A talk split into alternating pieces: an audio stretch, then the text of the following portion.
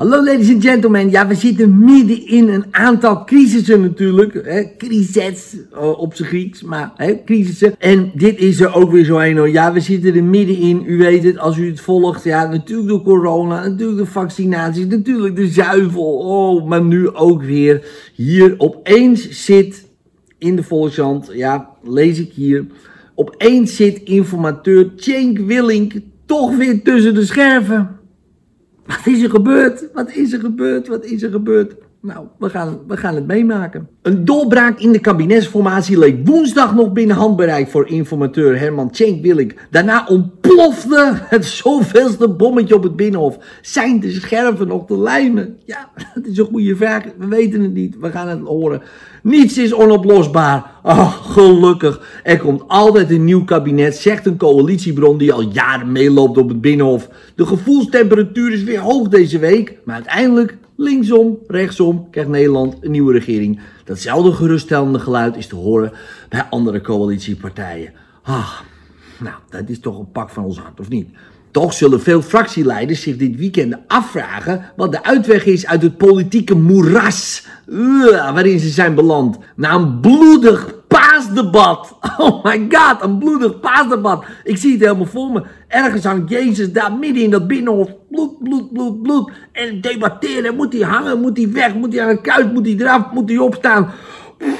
Dus na een bloedig paasdebat leek afgelopen week de rust net weer een beetje teruggekeerd. Ja, voor de camera's moppen de fractieleiders weliswaar nog dat ze geen enkel berouw zagen bij Mark Rutte. Al dus Plauw met P van de A. Oh ja, die zegt, er is geen enkel bureau bij Mark Rutte. Nou, dat is zoiets. En dat het vertrouwen in hem nog steeds een lastige kwestie is. Ja, Klaver, hè? Jesse Klaver van GroenLinks. Ja, lastige kwestie voor Jesse. Maar tegelijkertijd putte de VVD hoop uit het feit dat diverse fractieleiders naar wegen leken te zoeken om Rutte te vergeven. Ja, want ze hebben natuurlijk een groot hart. En dat is het mooie van deze tijd, van deze mensen, grote harten.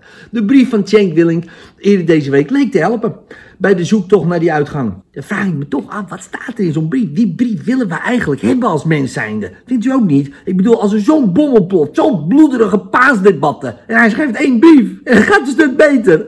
Dat wil ik ook weten. Wat is de inhoud van die brief?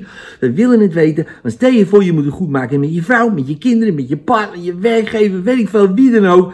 Schrijf de brief van Cenk je zit er weer helemaal in. Mensen vergeven je meteen. Het is ongelooflijk. Ja, en dat is dus weer niet bekend. Ja, dat blijft dus hangen.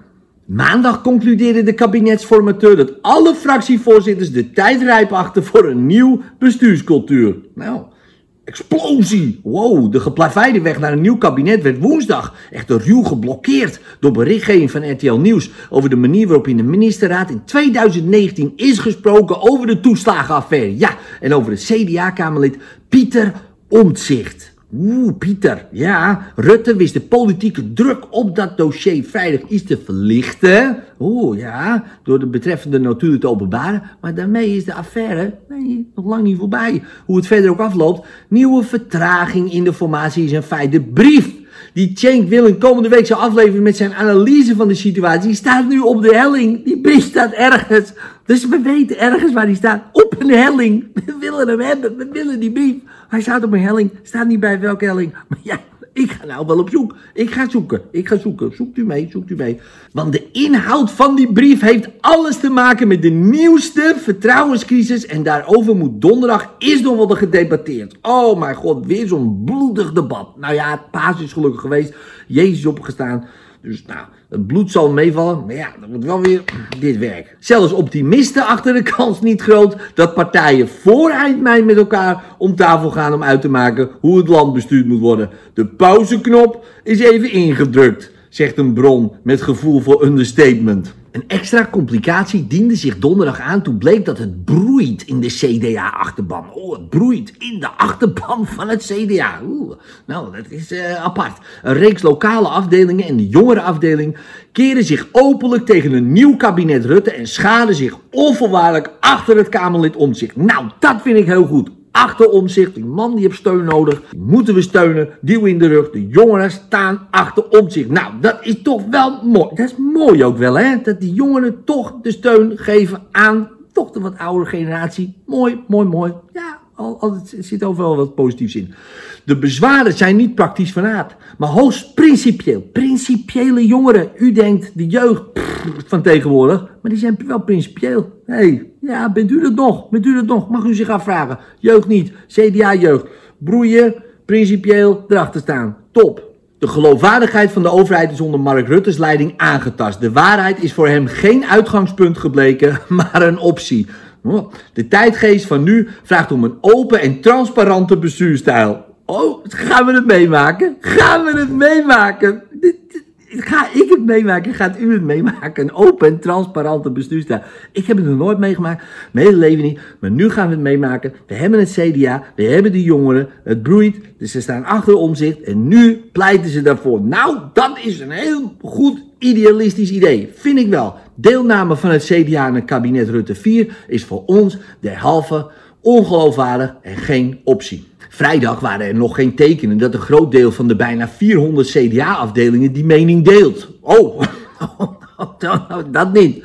We willen helemaal geen open en transparante bestuurstaat. Dat willen we helemaal niet. Nee, maar er werd op het Binnenhof toch met zorg naar gekeken. Ja, want als ook het CDA afhaakt, is de kans op een vierde kabinet Rutte verkeken. Bovendien is de formatiepuzzel dan bijna niet meer te leggen. Nee, is gedoe. Dat stukje past niet, die, die wil er niet in, die wil daar weer niet in. Het broeit, het is gedoe. Ja, hele puzzel naar de rambam. Rustig blijven, rustig blijven. Oh, dat is wel goed dat het hier staat, hè? Broeit, rustig blijven. Cenk Willink, rust, de man brengt rust, die heeft een brief, staat op de helling. Ja, dit is wel een ding. Cenk Willink lijkt intussen vast te houden aan zijn recept hier zien we het recept van Cenk Willing. Dat staat blijkbaar ook in je brief, maar hier is een klein flart van het recept. Rustig blijven. Rustig blijven. Wat? Zie je die man? In de partijen die hopen te kunnen gaan regeren, wordt die strategie ondersteund. Ook nog, de strategie rustig blijven wordt ondersteund. Je hebt breed draagvlak.